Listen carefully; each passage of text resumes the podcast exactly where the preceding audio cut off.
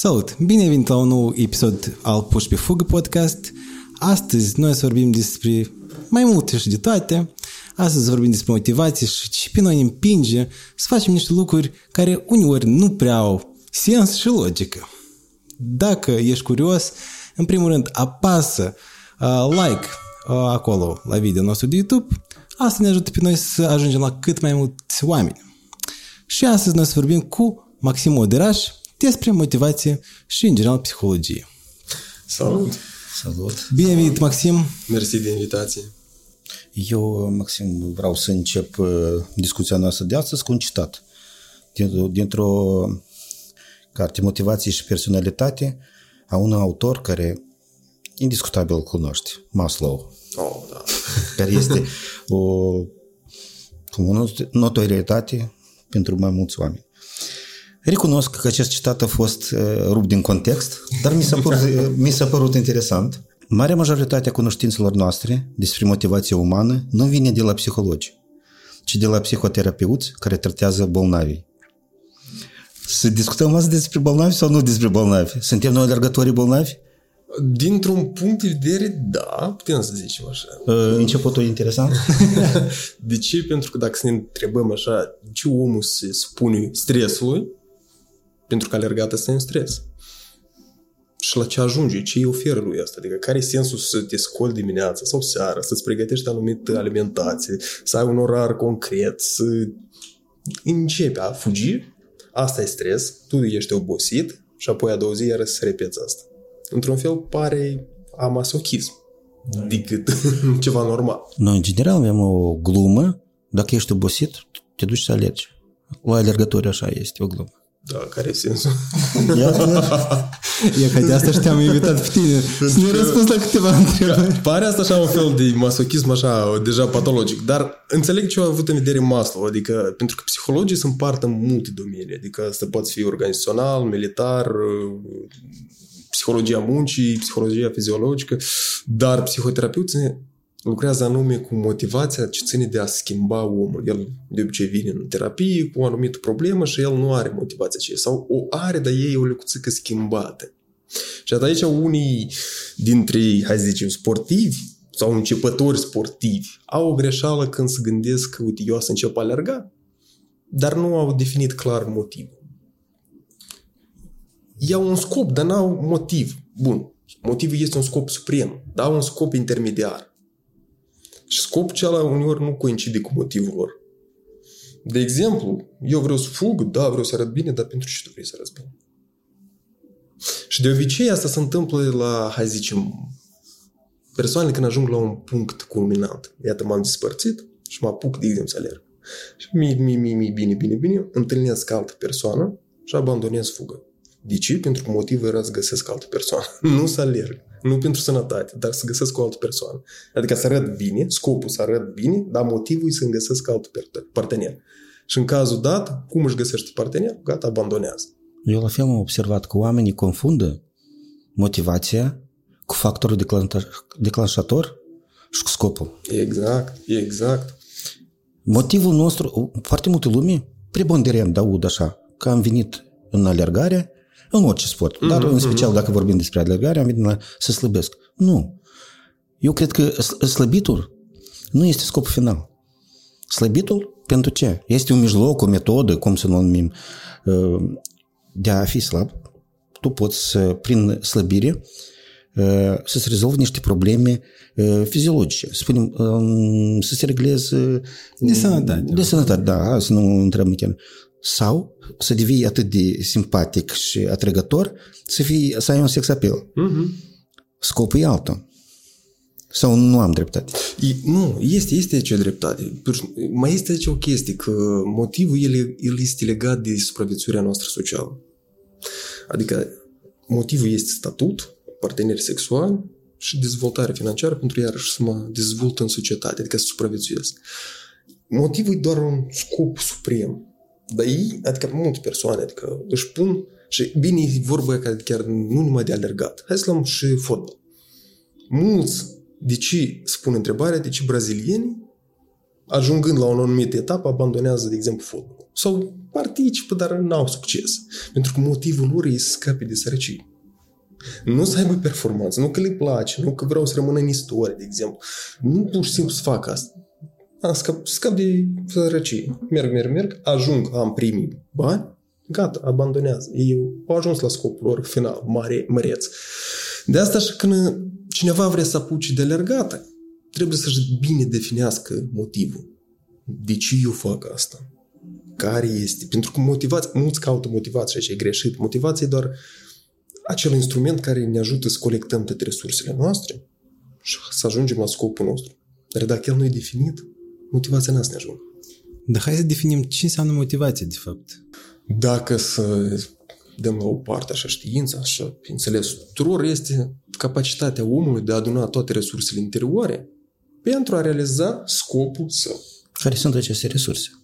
Asta poate fi psihologi care apelează la valori, Asta poate fi... Dar în, în principiu, dacă să ne limităm asta la valori, dacă să ne uităm și în filme sau în videouri motivaționale, ei încearcă să atingă valorile. Ei nu știu, cei care creează videouri motivaționale, care sunt valori, dar ei încearcă. Tu vrei să ajungi la scopul cealaltă, tu vrei să fii bogat, tu vrei pe tine să te recunoască, tu vrei dreptate. Adică cumva tu erai singur și tu ai ratat demonstrat lumii că tu ai depășit și ai ratat, alții să te admire. Ei încearcă să nimerească în valorile tale și poate a nimeri și să primești că tu ai, o, cineva a nimerit, tu te-ai încărcat și ai zis, da, da, ai făcut, dar a doua zi parcă nu mai vrei să faci. De ce? Apare întrebarea. Și noi așa ușor trecem spre voință. că voința, de fapt, e ca și un mușchi. Da, da. Ea dacă este cheltuită, obosită, la un moment dat nu mai vrei să treci. Dar voința poate fi antrenată. Sigur sigur. Și sunt uh, date științifice care arată că cum putem antrena voința. Paradoxal, dar când noi facem ceva împotriva la ce noi ne-am propus, noi antrenăm voința. Un exemplu. Mi-am propus să cheltui, hai să zicem, 10 lei timp de o săptămână. Dar eu intenționat într-o zi cheltui 11 lei. De ce? Îmi pare întrebarea, parcă ne-am propus 10 lei. Parcă fac ceva greșit.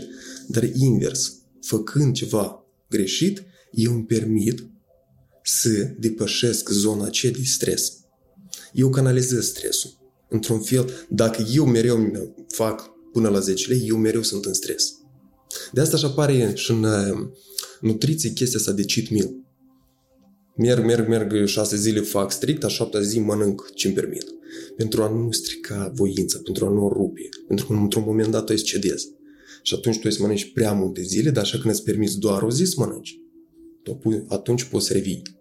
Și atunci poți să minimizezi. De exemplu, o zi întreagă îți dai voie, jumătate de zi îți dai voie. Sau schimbi, de exemplu, instrumentul și îți dai voie să mănânci 10 ciocolate, 9 ciocolate, 8 și tot așa până ajungi la scopul tău. Dar nu deodată, pentru că rupi ca și mușcă. De exemplu, dacă el nu e pregătit, și faci un efort puternic, rup mușchiul și atunci nu mai vrei să revii pentru că creierul nostru menține stresul. El ține minte de stres și nu mai vrea să întoarcă la stres, încearcă să evite. Am putea exemplifica sau face o analogie cu regiunul de antrenamente.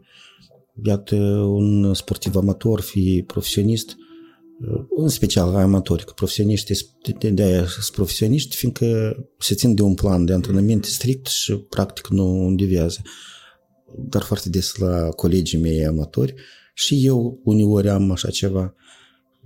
Mm, ai un plan strict și intervine ceva, un factor care, păi, dar poate asta totuși nu. Aici e tot important. Factori, factorii toți sunt interni și externi. Mm-hmm. Și depinde, cred că tu o să poți să ne spui mai concret, că uneori, cel, cel mai deseori noi ne luăm după factorii externi, poate fi o persoană, o întâmplare, dimineața e frig. Nu, dar pe mine, apropo, ploaia nu mă oprește. Păi asta e. La fiecare care diferit ele funcționează, dar alții factori interni îi face să să oprească acolo. E același mecanism.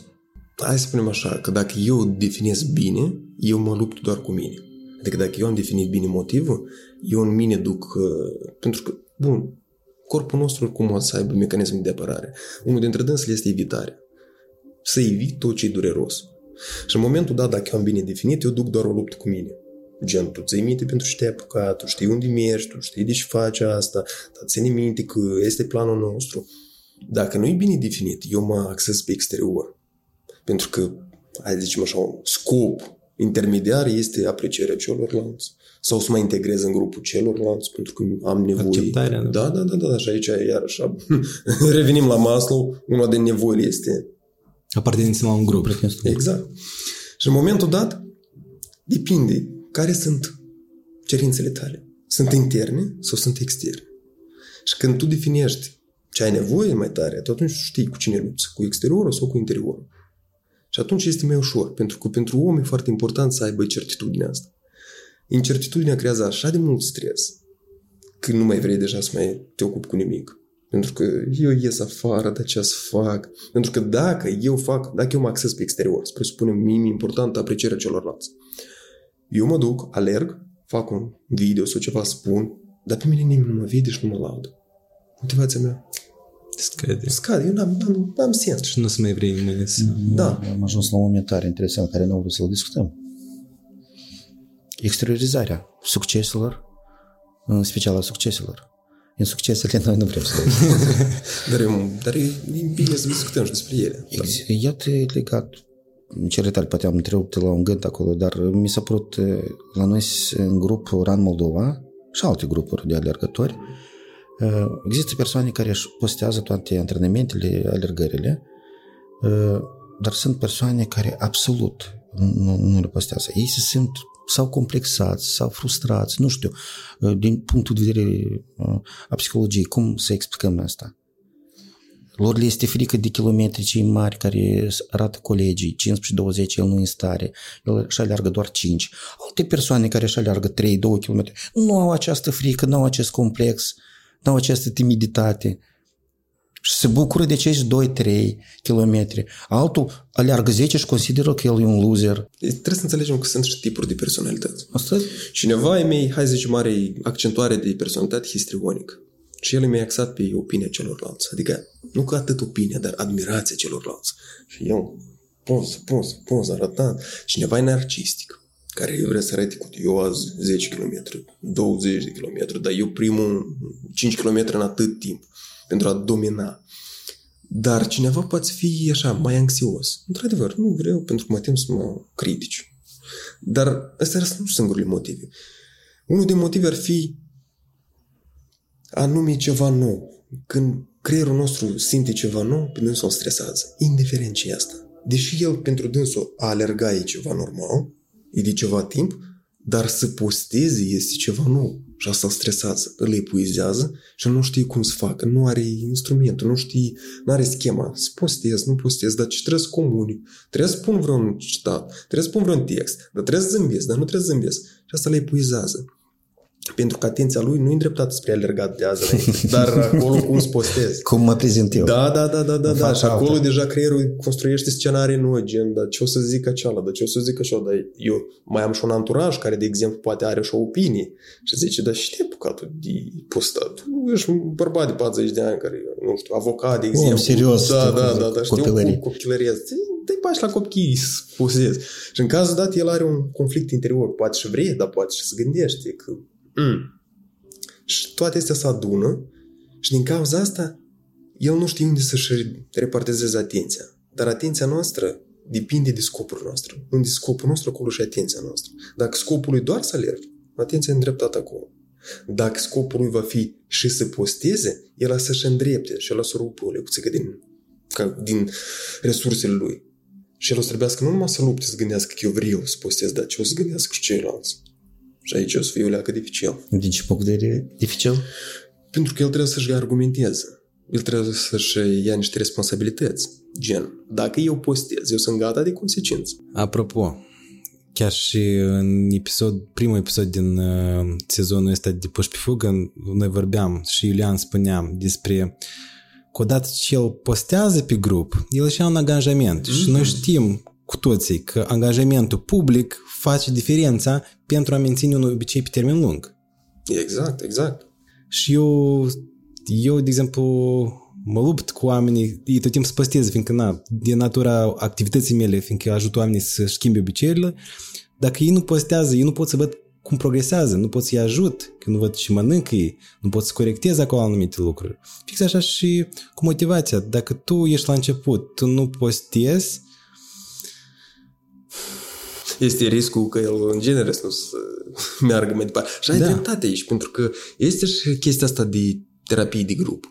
Și când tu postezi, tu ai și grupul tău de Oh, suport. interesant. Terapie de grup. terapie de grup. Cum ai spus, da. dacă cineva postează și mai sunt, uh, hai să zicem, oameni din aceeași direcție, gândire, te ajută. Și asta te motivează, fiindcă tu Da, te regăsești da. cu alte modele. Da, De da. atâta, unul la unul, tu nu poți să faci chestia asta. Fiindcă omul, apropo, pe tine te vede, dacă o să mă să fac analogii cu domenii pe care o fac eu. El se uită la mine, da, tu ai slăbit 25 de kilograme, da, tu deja de 8 ani de zile ai stilul ăsta de viață. Da, dar eu acum sunt în prima săptămână și mie mi-e greu asta să fac. Fix așa și în alergare. Da, dar el alergă deja de 5 ani și face sute de kilometri. Da, dar eu numai de o săptămână fac 2 kilometri. Puterea grupului mie mi se pare imbatabilă dacă tu vrei să faci cu adevărat ceva. Exact, dar aici și trebuie și grupul să fie pregătit și, de exemplu, moderatorul, pentru că Dar, oamenii sunt diferiți. dar la noi, apropo, foarte interesant cu terapia asta de grup. Eu nu m-am gândit la asta. Uh, La noi în grup, uh, RAN Moldova, uh, deci orice postare este apreciată. Nu există critică publică, cel puțin. Eu nu exclud, evident oamenii sunt diferiți. Evident că sunt persoane după ecran, partea cealaltă a ecranului care zic, "Ei, mă rog, 5 km, ei, mă rog, 10 km. Dar majoritatea ce este public, n-am citit niciodată un comentariu, păi, tu ești nimeni. A, ce postezi tu cu atale 5 km. Deci n-a fost. Invers, tot- tot- toți sunt în- încurajați. Și asta e o idee foarte bună că este numit terapie de grup, într-adevăr. Oamenii se regăsesc aici. El pentru asta și-a venit posibil pe grup, s-a asociat cu tribul său. Exact, exact, exact. Și aici mai este un fenomen social că comportamentul care aduce beneficii tinde să fie repetat. Și exact, când cineva îți dă like, apreciere, tu simți plăcere. Endorfine. Exact, și zici că vrei automat să repeți comportamentul. Și ăsta e invers, te baci, te baci, te baci, până creează un automatism. Tu deja la un moment dat te îmbraci și poți să, să te întâmpini cu așa o chestie, să te întrebi cineva de unde și tu așa, parcă, parcă te-ai rupt de la realitate și adică cum unde mă el deja nici nu, nu, nu-și pune ideea că eu trebuie să mă duc să alerg. Nu, la dânsul automatism, asta e ceva normal, m-am trezit, m-am spălat pe față, am alergat. Normal. Și invers, dacă tu îl întrebi, îl rup de la automatism și îl pui în chestia asta de conștiință, adică trebuie să-și explici de ce eu mă duc. De el parcă n-are explicații. De mă duc, pur și simplu mă duc și atât. Dar asta nu înseamnă că persoana practic sportul inconștient. Nu, nu, nu, pur și simplu asta într-atât de tare s-a infiltrat Da, în ca obicei. personalitatea lui. Deja e și obiceiul format. Asta cred că e deja evaluare, devine evaluare. Da, da, da, da. Dacă e mult timp, el oricum nu poți să excluzi din valorile lui, pentru că el cumva le leagă. Altfel, el avea să aibă un conflict interior și într-un moment dat avea să bucnească. Și avea să... Este valoarea m, stilului de viață sănătos sau activ? Eu cred Sau că despre asta e- care valoare noi aici vorbim? Independenți care, de exemplu, pentru cineva e ca sunt persoane care sunt taxate mult pe sănătatea lor. Și pentru dânsi e important. Și dacă tu îi spui că, uite, asta te ajută să devii mai sănătos, să îți prelungești viața, asta el, e ca chestia asta, el de asta și se ocupă. Pentru cineva poate fi statutul. Eu mă alerg pentru că mă admiră, de exemplu, anumiți oameni dintr-un anumit dintr-o anumită comunitate, cu un anumit statut, sau, de exemplu, cineva, ceea ce deja de vârstă depinde, că în mare parte, până la 30 de ani, oamenii se ocupă cu un anumit tip de sport din cauza aprecierii celorlalți, și anume pe partea asta sexuală.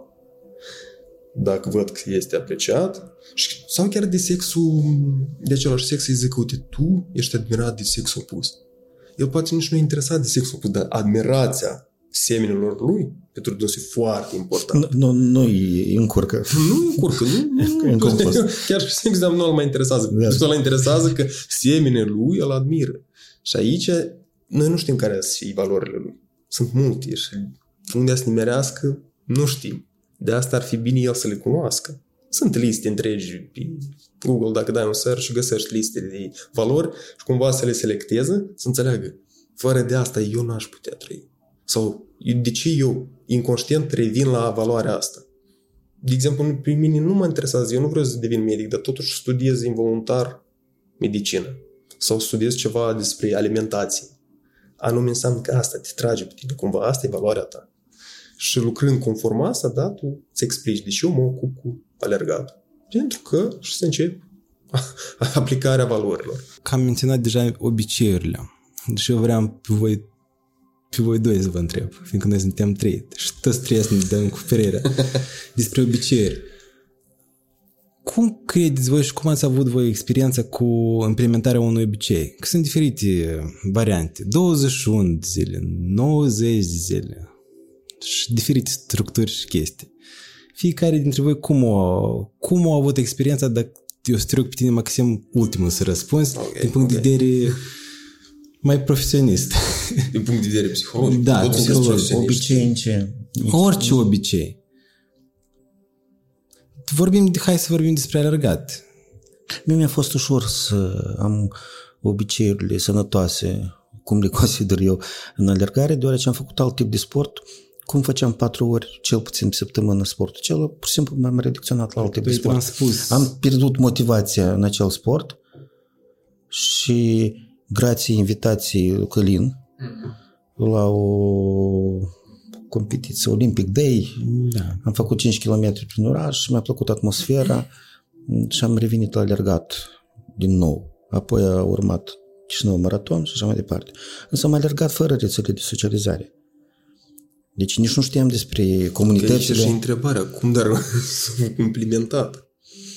Mm, deja era format un obicei de a face sport. Pentru mine nu era complicat să fac sport.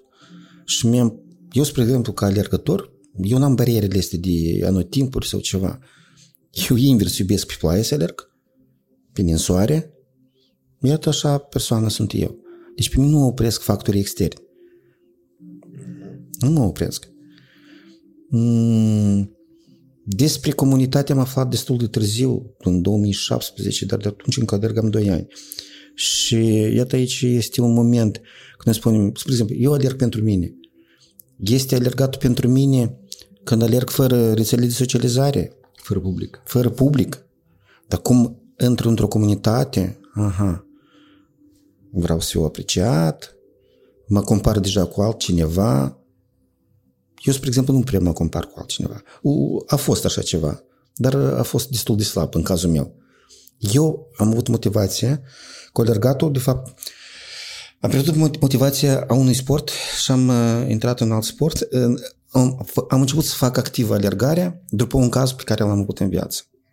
Am avut un stop cardiac și medicii au vrut să-mi implanteze uh, cardiostimulator. Eu am fost într-o depresie de timp de patru zile, cât am stat la Institutul Cardiologic. Medicii nu mi-au găsit de ce așa s-a întâmplat tot ok.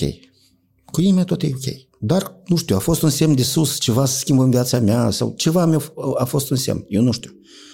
Și eu de atunci am spus nu. S-a găsit alt medic care a spus nu, nu, nu se implanta. Mai rapid.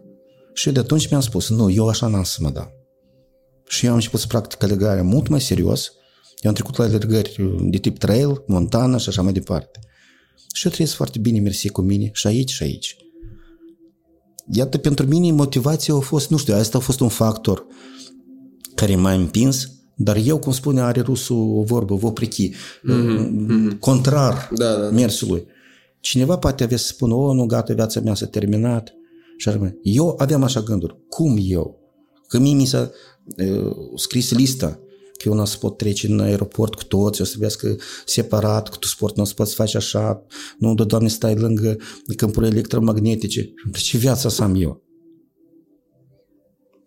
Dar, iarăși, repet, s-a găsit un specialist care a spus că nu lua tot asta atât de serios, nu, gândește serios la asta, dar nu o lua chiar atât de dramatic și mi-am terminat să fac sport mai departe. Și eu am început să fac sport de amator, dar mult mai performant. Asta a fost motivația mea. Că contrar acestor, acestui fapt negativ care văd în, în viața mea. Asta pe mine mă, ca un motor m-a propulsat înainte. Dar ca și obicei, tu când nu practici o anumită perioadă... Mă simt foarte rău. Atât și fiziologic, fiindcă organismul deja s-a obișnuit, inima să pompeze anumită cantitate de sânge, organele să lucreze. Chiar și când făceam bodybuilding la fel. Dacă nu mă duceam, gata dar psihologic, dacă nu alerg trei zile, se întâmplă așa uneori, foarte rar, dar se întâmplă. Iar că când mai plec undeva pe drum sunt foarte obosit și am o vârstă care nu-mi permit să mă, având două zi să fac iarăși 15 km și mai departe. Dar dacă alerg, mai, nu alerg mai mult de trei zile, e catastrofă, mai mult aici.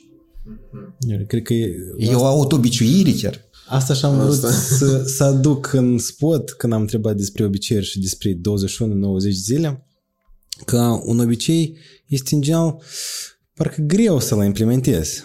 Ai nevoie de timp, fiindcă intervin toate, toți factorii mm-hmm. despre care ne-am vorbit exact, puțin exact. mai, mai devreme.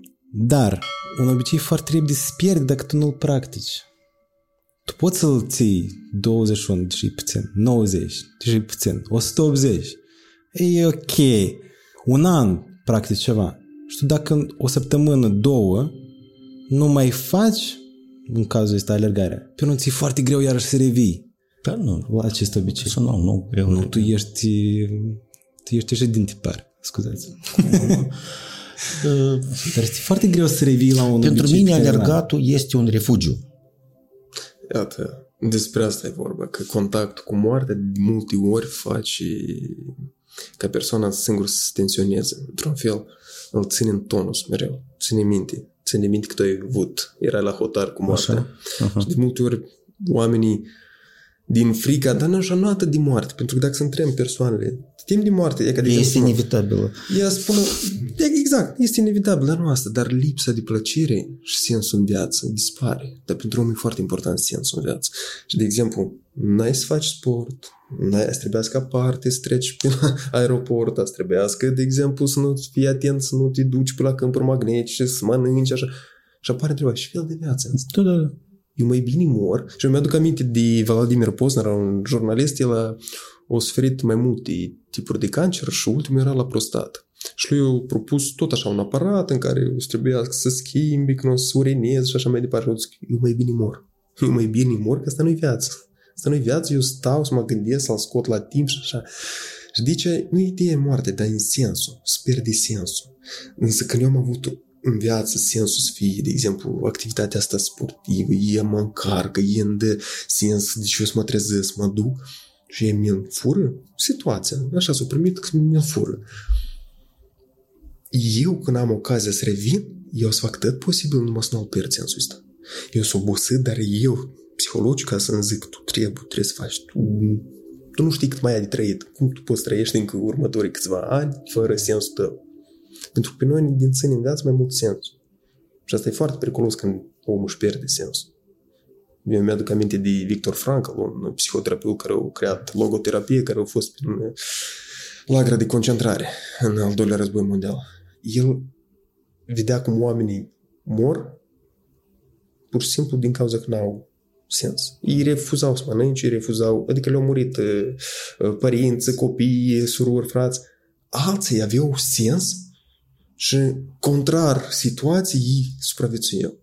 Unii spuneau că e ca eu scriu cumva pe o hârtie și eu să zic lumii prin ce am trecut.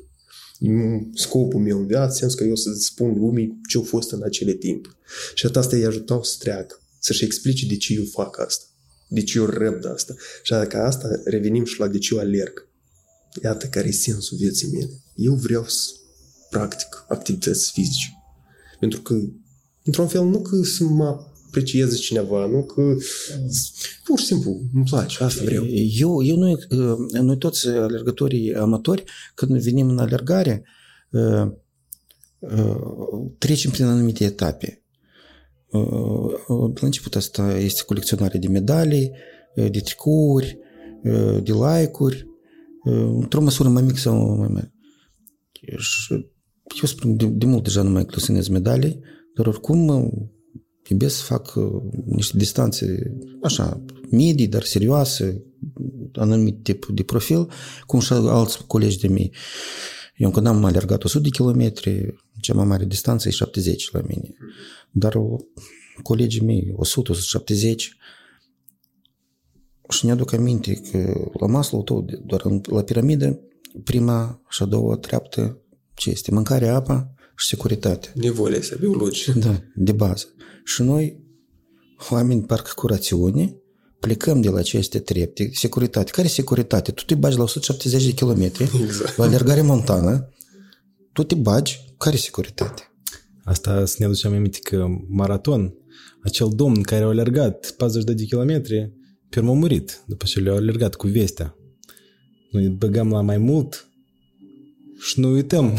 Dar dânsul era un anumit sens. Da, și noi revenim la începutul nostru discuție, că Avea nu e sens. logic. Noi ne stresăm, noi putem să murim, dar nu e logic, dar de ce facem? Sens. Eu găsesc pentru mine un sens. Așa cred eu. Iată, specialistul vreau poate să mă îndrept. Poate eu tot, fără sens asta o fac. Eu obosesc de oameni. Asta cum sună cinic, poate, Sună normal, dar exact. uh, să mă înțeleagă tot ce privesc și ascultă. Nu că nu-mi plac oamenii, dar aflând, lucrând, locuind într-o urbă destul de aglomerată, toată ziua comunici cu oameni cu energie diferită, cu câmpuri și nu doar magnetice diferite, tu obosești de asta. Și pentru mine, spre exemplu, Longranul, și nu doar pentru mine, pentru mai mulți colegi, uh, Longranul de duminică, de obicei asta e Longran 25, 30, 40 de kilometri, asta e o ruptură de la lumea aceasta. Aglomerat, Aglomerat, plină de da. idei, pline de... Asta posibil e, de ce își spun că e un refugiu? Tu ești acele ore, 3-4 ore, singur cu tine, tu gândești singur cu tine, lupți singur cu tine și îți aranjezi acolo tot ce îți trebuiește și vii mai încărcat. Mai ales că dacă trail running-ul, eu care îl practic, preponderent, m, asta e natura. Și ești singur la natură. Și iubesc să alerg, spre exemplu, eu personal, solitar. Nu prea iubesc în grupuri mari, fiindcă m, eu sunt alt tip de om. Mhm.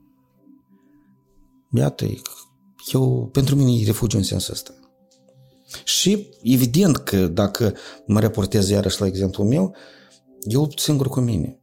Eu îmi demonstrez că pot să fac 50, 60, mai încet, mai repede, pe un traseu mai complicat tehnic, mai puțin complicat. Cred că e vorba despre de a atinge niște, nu bariere, dar a depăși niște bariere, uh, stima de sine. Noi o facem foarte mult și eu îi văd dintr-o parte, nu sunt psiholog, dar eu cred că noi foarte mult facem așa tip de alergare prin greutățile astea, cu toate că noi am discutat atât cu Iulian, cineva lui spunea că în Nepal, că nu mai spune cuvântul ăsta chin, chin, noi într-adevăr trecem prin, uneori la competițiile astea montane prin greutăți destul de serioase. Unii persoane au halucinații și nu numai halucinații și oricum se întorc la așa tip de... Eu cam înțeleg de ce. Viața noastră din oficii ne face. Noi am pierdut simțul ăsta de, de aventurieri și noi compensăm prin aceste greutăți, le numim așa, le facem samovolnic, nesiliți de nimeni, ca să compensăm viața monotonă de la birouri. Cândva aveam cai, mergeam la războaie, alergam după mamut, după tigri, acum nu o facem. Și canalizăm toată energia aceasta în altă parte. Poate eu n-am dreptate. Nu, de fapt e invers. Pentru că, într-adevăr, noi nu am fost creați să fim în birou și să învață calculatorul și așa ceva. Asta e o, hai să zicem, o an, anomalie. Noi cumva am evoluționat și ne-am dezvoltat și cumva așa s-a primit că am ajuns în punctul dat.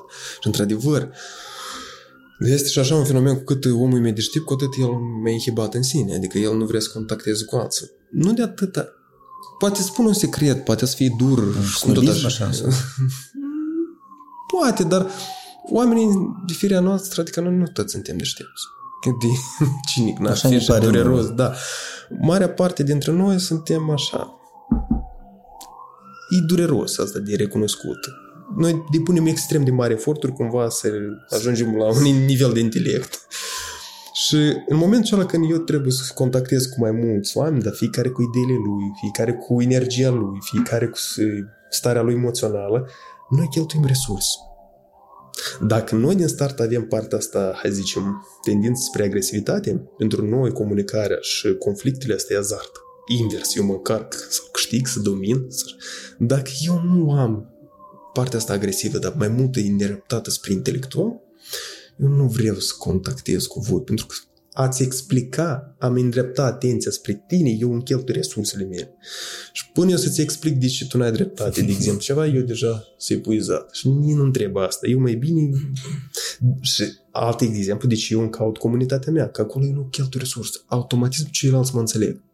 Eu am spus una aceala, a, da, eu tot înțeleg, a, da, eu tot înțeleg, ai dreptate, dar cu ce poți mă ajut și eu mă invers. Mă încarc, sunt pe aceeași undă, nu cheltui resursele mele pentru a-ți explica și a intra în confrontație și invers, dar să ne susținem. Dar chestia asta cu medalele nu, nu e numai decât rău. Depinde cum noi ne vedem. Medalele astea, hai să zicem, poate fi un accesoriu de admirație, dar poate fi și o măsurare de progres. Am primit locul 3, am primit locul 2, am primit locul 1 eu văd progresul meu. La un moment dat, progresul de tipul ăsta nu era necesar. Dar el s-a modificat, dar el a rămas, gen, alerg 7 km, 10 km, pe ploaie, pe ninsoare, adică noi tipuri de provocări. Și asta tot se poate de măsurat ca progres. Am alergat 70 de km, următorul 100, de exemplu, sau 75, indiferent. Iată, s-a schimbat calcularea progresului, dar el rămâne. Nu înseamnă că asta e rău sau bine. Independent cum noi interpretăm progresul. Dacă e pentru mine, ca măsurare, e ok. Dacă e pentru ceilalți, asta poate ajuta la motivație ce se întâmplă la tineret. Tineretul are nevoie că ceilalți se admire. De asta și colecționează medalii, să arate ceilalți. Dacă este folosit corect, minunat. Adică vine cineva și zic, ia să arată că ce ești cel mai bun. Și el începe a alerga și a avea noi succes. Însă după 30 de ani se schimbă motivația. Nu rămâne aceeași, tu deja nu ești taxat pe ceilalți. Și deci apare și ideea asta de criză existențială la anumite etape de vârstă. Pentru că ceea ce ar lucra în trecut nu mai lucrează acum și tu trebuie să găsești noi instrumente. Exact. Așa că chestia, încă chestia asta de 90 de zile care eu spuneai tu, Călen, nu, da, nu sunt date științifice, anume 90, anume 21. Din psihologia populară, da, găsim 60, 90, 120. Poți face un an, doi ani, mergi, mergi, mergi, mergi și să rupi. Că intervine poate ceva valoros nou, că, de exemplu, hai zicem, pentru tine e valoros să alergi și, în același timp, familie e valoros. Și intră într-un conflict. Dar tu ai nevoie să faci bani, să aduci finanțe, să întreții familie. Și tu să rupi din alergat pentru că... Căsătorit cu alergători. sau așa, sau deloc sunt căsătorit. Există soluții. Soluții sunt, soluții, doar consecințele. Și alegeri și soluții sunt. Alegerile sunt... Alegerile este întotdeauna mai greu cu consecințele să le putem accepta. Mm, cu părere de rău sau de bine, așa, nu, de bine sau nu, nu de bine sau rău, dar uh, dacă am avut dreptate, noi aflăm când obținem rezultatul. Fie el pozitiv sau negativ. Exact, exact, exact. Ce ține de, hai să spun, spre motivația mea, sau hai nu că motivația mea, dar obiceiurile mele, mie, de exemplu, mie, mie, mie e greu. Paradoxul că eu înțeleg cum lucrează mecanismele, și tot eu nu le respect. Și asta e așa de ciudat, adică tu știi cum funcționează, tu de ce nu... Dar întrebarea asta tot pune presiune pe tine. Eu văd câteva mecanisme interesante care ar putea, adică, unul, să bine definești motivul, și sunt din terapia asta comportamentală, de exemplu, pedepse, întărire pozitivă, întărire negativă. Ai făcut ceva bun, întărește pozitiv. De asta și-o fac mulți cu aprecierea. Aprecierea tot e o întărire pozitivă. Hei, tu ești bravo, mă, Merg așa, fă așa, fă așa, da. Complimentele sunt întăriri pozitive. Întăriri negative sunt acele, hai să zicem, boosteruri. E ok, dar au consecințe negative. De exemplu, hai să zicem, aceeași laudă, dar laudă intensivă. E poate fi deja negativ. Pentru că tu te axezi doar pe asta. Sau stimulatoarele. Ele te ajută parcă, dar ele au consecințe negative. Sau aceeași, hai, vreau să mă relaxez, beau nu știu câte beri, nu știu cât alcool, nu mă să mă relaxez. Da, te ajută, dar consecințele sunt negative. Și deja pedepsele, de exemplu, nu-ți permiți anumite beneficii. Nu, nu stai în telefon, nu știu. Fiecare își găsește a lui pedeapsă. Dar trebuie să înțelegem, asta, pedeapsa pe mine o să mă oprească mai departe. Pentru că pentru cineva o pedeapsă poate fi într-atât de dureroasă că el să nu mai vrei să revină.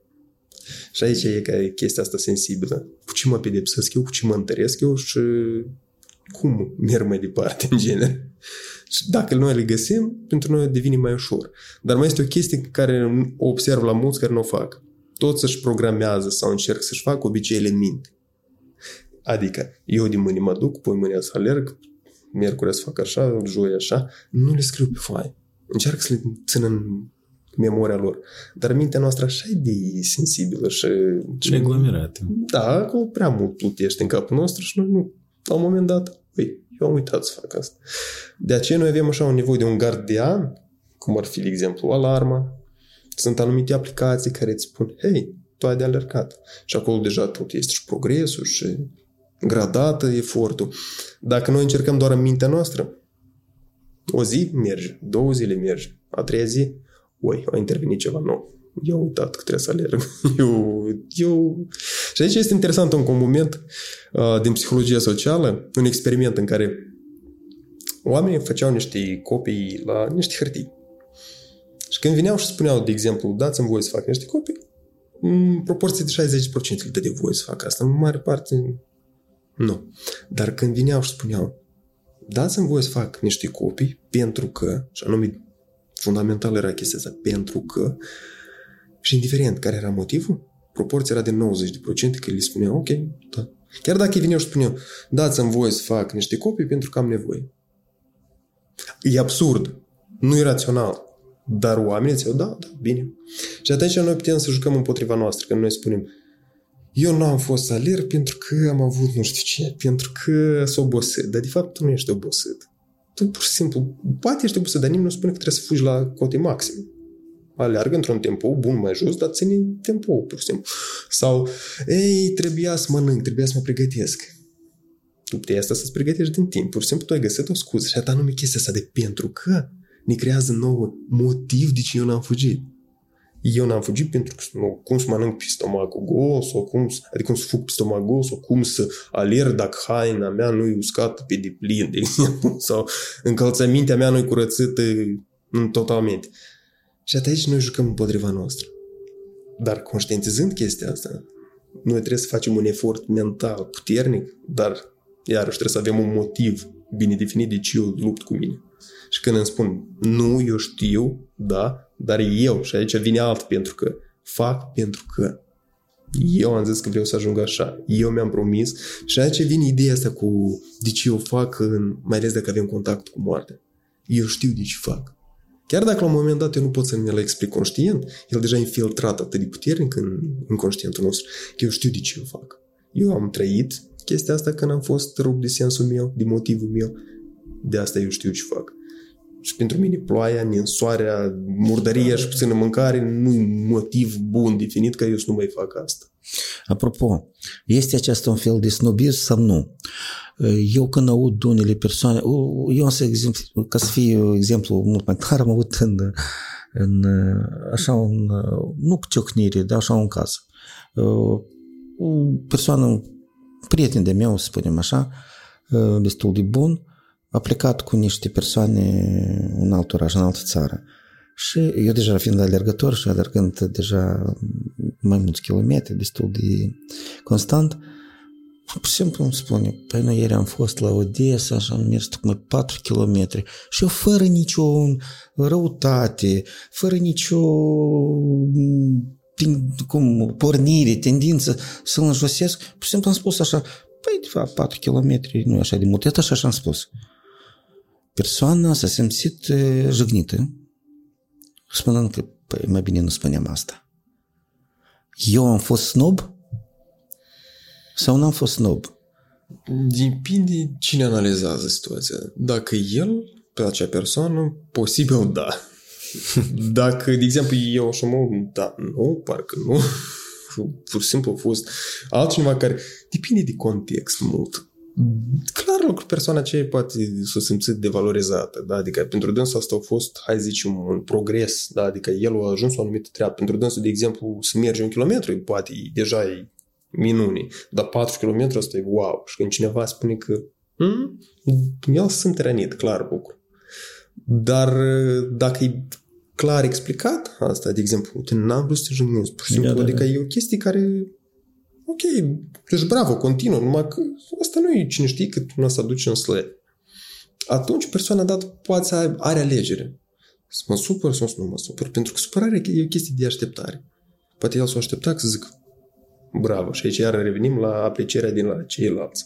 Pentru că dacă el era axat pe propriile lui, hai zicem, valori, avea busola lui interioară, cineva zice că da, părerea ta, bun, eu știu că 4 km asta e super. și mergeam mai departe. Nu, nu alegi astea ale 30, bravo ție, dăm da, pași. Da, da, da, da, da, exact. El avea zic, mă lădeți, eu, eu scuva amele și eu merg mai departe, nu mă îngrijorez. Dar în cazul dat, eu mă acces pe ceilalți. Și aprecierea celorlalți e busola mea. Bate vântul într-o parte, a, eu mă simt rău. Și iarăși, înseamnă că poate și părerea a fost importantă. Pentru că a fost, de exemplu, nu știu, de la un boschetar zis că 4 km asta e, nu? El poate nici nu lua în calcul, aveți pe dici. Da, păi dacă o persoană ți-o împărtășit, înseamnă că eu așteptat un feedback pozitiv oarecum. De ce noi, în general, împărtășim lucrurile care la noi se întâmplă în viață? Fiindcă noi vrem, cred că mediul nostru înconjurător sau comunitatea să reacționeze, să ne dea un feedback. Exact. Clar că noi ne, ne așteptăm să fim feedback pozitiv. Noi ajungem la aceea că avem așteptări. Sigur, de asta cred că e despre percepție, probabil. Exact, exact. Adică noi așa interpretăm informația și nu numai când suntem pozitivi. Noi, în genere, suntem ființe sociale. Adică noi n-am putea supraviețui singuri. Deci noi tindem să fim uneori singuri. Dar asta mai mult exact cum în istoria asta cu refugiu. Da, eu mă refug, încarc bateria, vin. Dar singur, în general, nu am putea exista. De aceea, noi avem tendința să împărțim și pozitiv, dar și negativ. Paradoxal, de exemplu, moare cineva, noi încercăm să postăm cineva ca să avem condoleanță, să avem susținere. Sau invers, am ajuns undeva, dar de ce e straniu? De ce nu ne trebuie o persoană care noi niciodată n-am văzut-o? Mm, probabil n-a să o vedem, dar noi avem nevoie că ea să zică bravo. Wow! Iată, a ajuns, au luat medalii, și așa mai departe. Ființe sociale înseamnă că noi ne-am integrat, înseamnă că noi, noi suntem importanți pentru alți oameni. Înseamnă că eu tind să fac repetat comportamentul ăsta. Doar din este motiv. Maxim, putem noi folosi sportul ca antidepresant? Și de ce iată, noi trecem prin diferite trăiri, emoții și asta pe noi ne ajută uh-huh. să facem sport. Maxim a spus că asta e stres, Stres ca antidepresant. Da. Păi eu la început am spus că asta e stres, fiindcă într-adevăr este un stres pentru corpul nostru. Dar, iată, cum noi putem folosi corpul fizic ca să, ca să normalizăm și să fim bine psihic? Asta eu am vrut să întreb. Nu, într-adevăr, noi putem folosi sportul, mai ales alergat, în genere mișcarea. Adică, pentru că dacă spunem sport, acolo e leacă de performanță, acolo sunt anumite restricții. În terapie, mai ales ce ține de persoane depresive, unul și unul din, hai să zicem, instrumente este activarea comportamentală, și anume cel puțin 30 de minute de mișcare în continuu. Pe lângă aceea că mișcarea nu ne trezește endorfine, noi ne simțim mai bine, noi canalizăm și stresul nostru. Pentru că stând toată ziua, hai zicem, în birou, și nu numai în birou, comunicând cu alți oameni, noi acumulăm stres.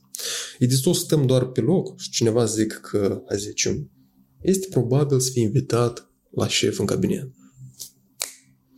Interpretare, stres, se declanșează amigdala noastră care e responsabilă pentru supraviețuire, fugi, luptă sau pierde cunoștința că poate tot să supraviețuiești transmite impuls către uh, organism, se elimină adrenalină, noradrenalină, cortizol și tot asta avem tremur, avem uh, niște reacții fiziologice.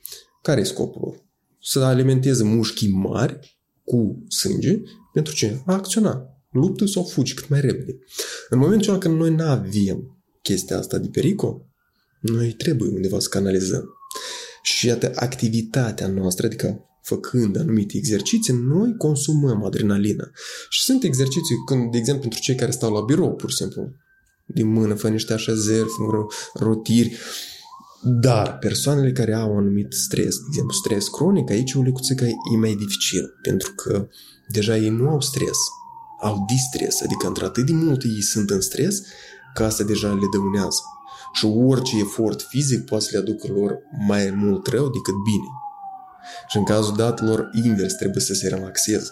Spun accent pe masaj, saună, terapii, aromaterapii, muzică, terapii și așa mai departe. Invers. Trebuie să calmezi sistemul nervos.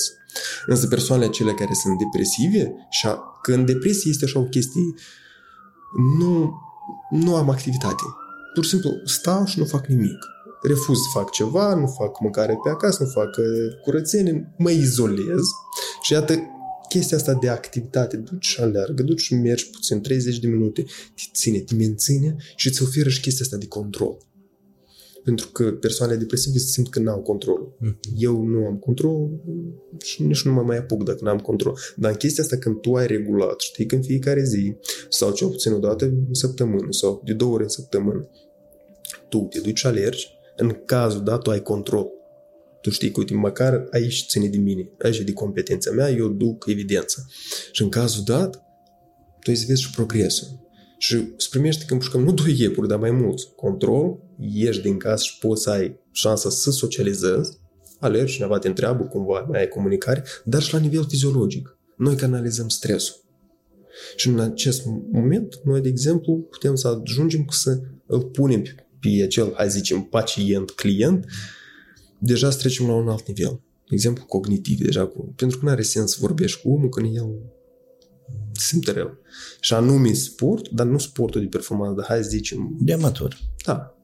Alergat așa, simplu, în timpul tău, timpul optimal, unde nu ai, nu simți deja respirația, unde poți respira și ok. E minunat.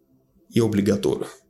Anume așa tip. Pentru că cu mușchii e mai dificil. Acolo trebuie o tehnică anumită. Nu zic că în alergat nu trebuie invers. Eu ți-am spus în, pe mesaje că am început am privi niște video în care nu știam cât de important este tehnica. Adică eu pe urmă am aflat după ce am primit niște traume cât e de important tehnica. Dar acolo nu necesită așa de mult. Adică tu poți să începi doar a merge. Da? Într-un mers mai rapid decât obișnuit. Și asta într-adevăr ajută. Nu numai persoanele care sunt depresive, dar și cele anxioase, pentru că cele anxioase adună stres și nu canalizează. Și atât anume să te ocupi cu un astfel de tip de sport, te ajută.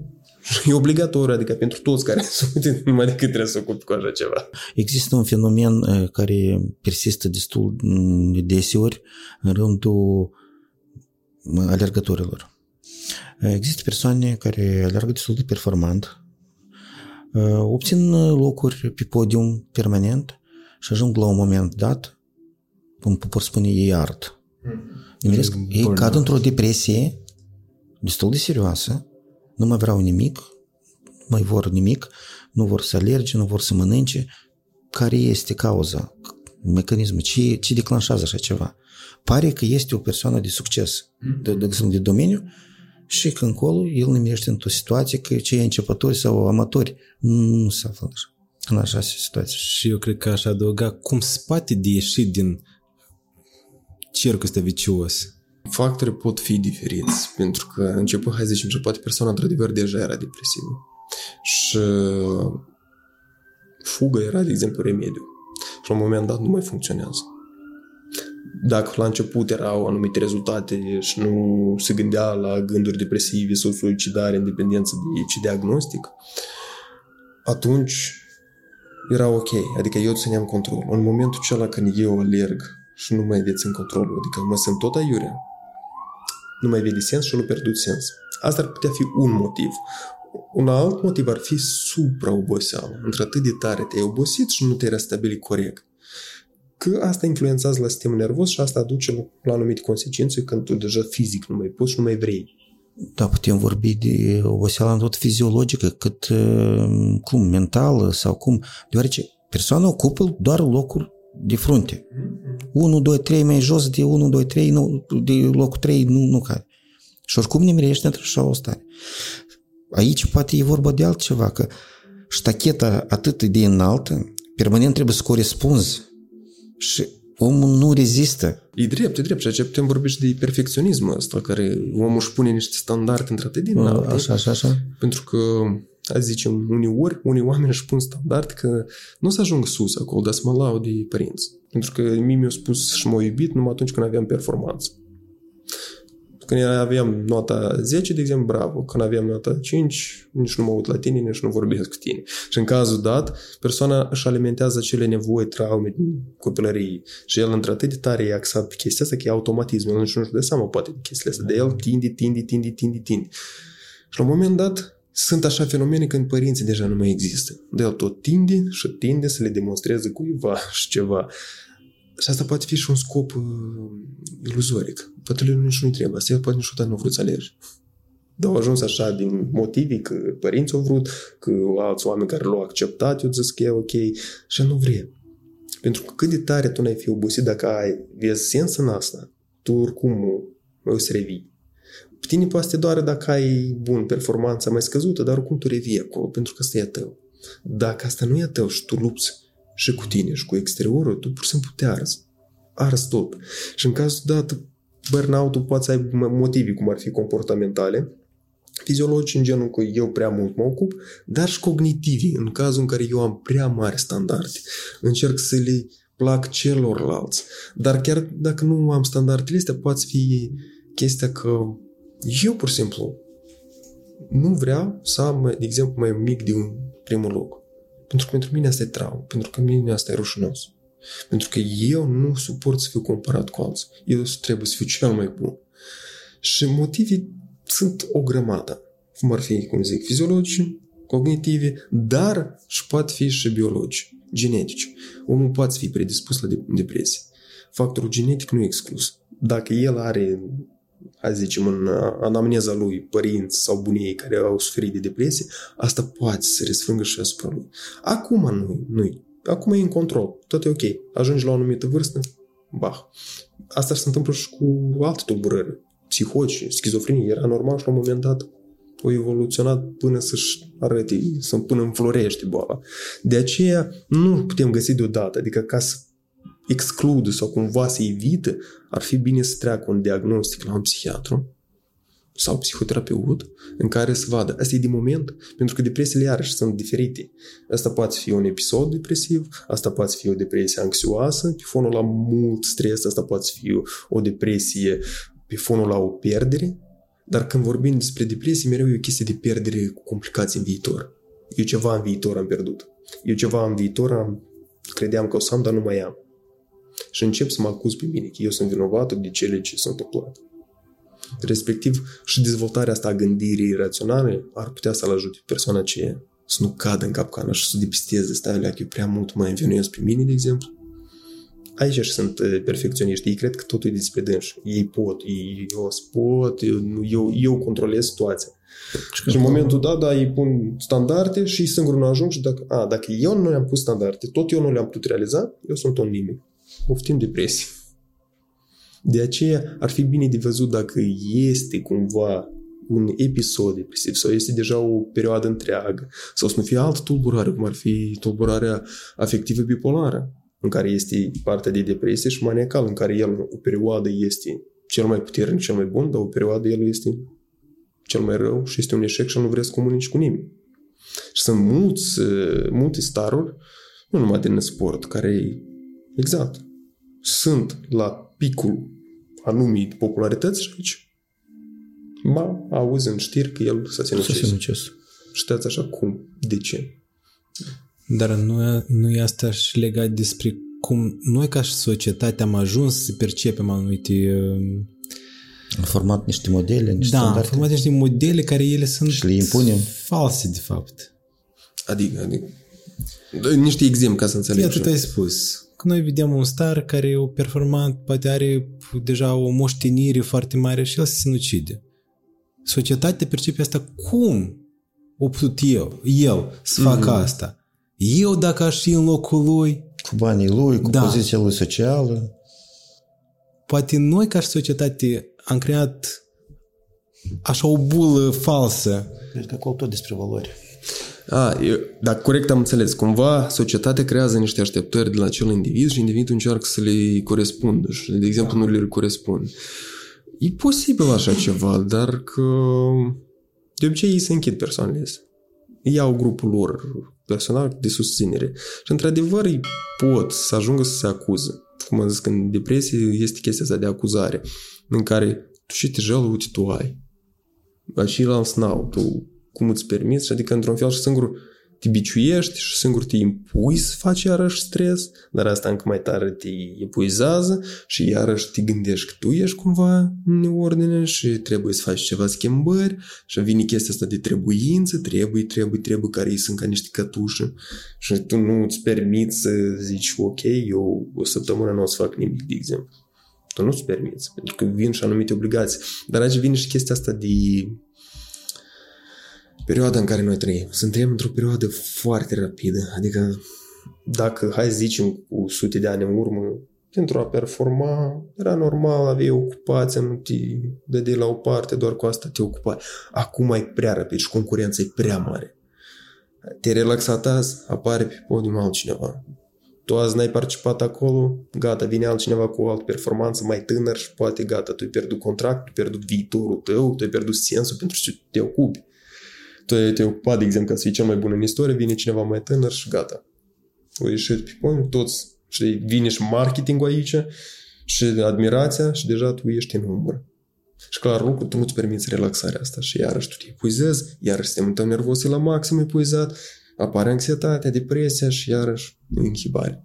De aceea sunt putem spune că este o vină și pe partea socială, dar Până la urmă e alegerea noastră, adică să corespundem așteptărilor celorlalți sau nu. Dar e ușor de spus că e alegerea noastră, pentru că, pe de altă parte, societatea îți oferă cel bun pe care tu îl ai, pentru că dacă atenția societății noastre e îndreptată către tine, tu n-ai să ai cele bune.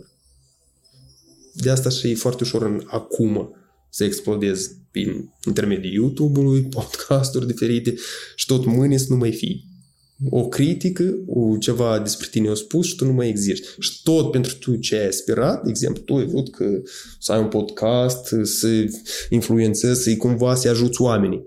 Și doar o critică rea ți-a stricat sensul tău. Pentru ce ai muncit atâta timp. De aceea e complicat și noi avem influență, dar și societatea. Și aici ar fi bine și de educat și individul, dar și societatea. Dar eu hai să spune, un task foarte dificil în cazul dat. E foarte dificil. Eu citind diferite lucrări din domeniu, am înțeles că motivația diferă la diferite culturi. Cum ai comentat așa ceva? Hai să raportăm, cel mai ușor poate să raportăm la societatea noastră moldovenească, cu tradițiile care ele doar influențează, sunt niște factori care influențează motivația. Exact, exact. Noi nu suntem un popor pasionar. Mm, Eu, ca de formație, primul sunt istoric și țin minte, Gumilov a, a, prima dată a elaborat, spunem așa, teoria popoarelor pasionare. Să ne aducem aminte, portughezii, spaniolii, niște națiuni numeric foarte mici, însă au avut imperii peste oceane și au ținut sub stăpânire populații cu teritorii foarte mari și populații foarte numeroase, multe secole la rând. Deci, noi suntem un popor puțin pasionar. Și respectiv eu cred că aceste tradiții puțin pasionare, să le numim așa, dacă eu corect mai exprim, ele influențează și acțiunile noastre, motivație sau... Este, este așa fenomen, pentru că noi, hai zicem, din fosta Uniune Sovietică, țările din fosta Uniune Sovietică, suntem așa un, niște țări care nu cam avem încredere în ceilalți. Suntem așa mai la distanță, țin. Și invers. Pentru mine e foarte important ce eu zic că cel pe care îl cunosc. Comunitatea mea, vecinul meu, cel de la lucru. Adică eu sunt mai mult legat de tribul meu și în cazul dat motivația ce o să zic ceilalți din, pe care îl cunosc.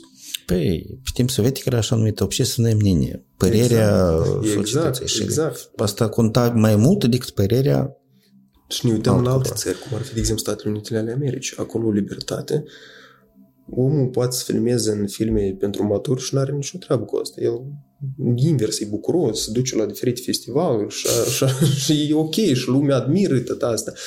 Într-un fel nu e așa de axați pe opinia celorlalți. Într-un fel eu fac ce îmi place, adică libertate. Aici noi suntem mai inhibați. Noi așa, noi ce o să zic el, ce o să zic, deși eu nici n-am știu eu da. niciodată n-am comunicat. Deseori atât e de importantă pentru noi părerea unor persoane care nu joacă niciun rol în viața noastră. Noi nici nu-l cunoaștem, cum ai menționat, nici nu o să joace niciodată un rol. Dar suntem axați pe părerea unor persoane care absolut n-au importanță pentru viața noastră.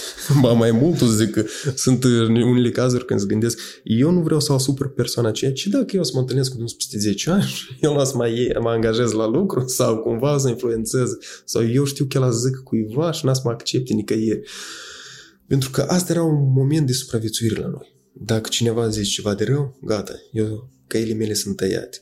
În țările unde erau mai libertate mai mare, acolo faptul că au zis da, dar eu știu că pot să mă descurc.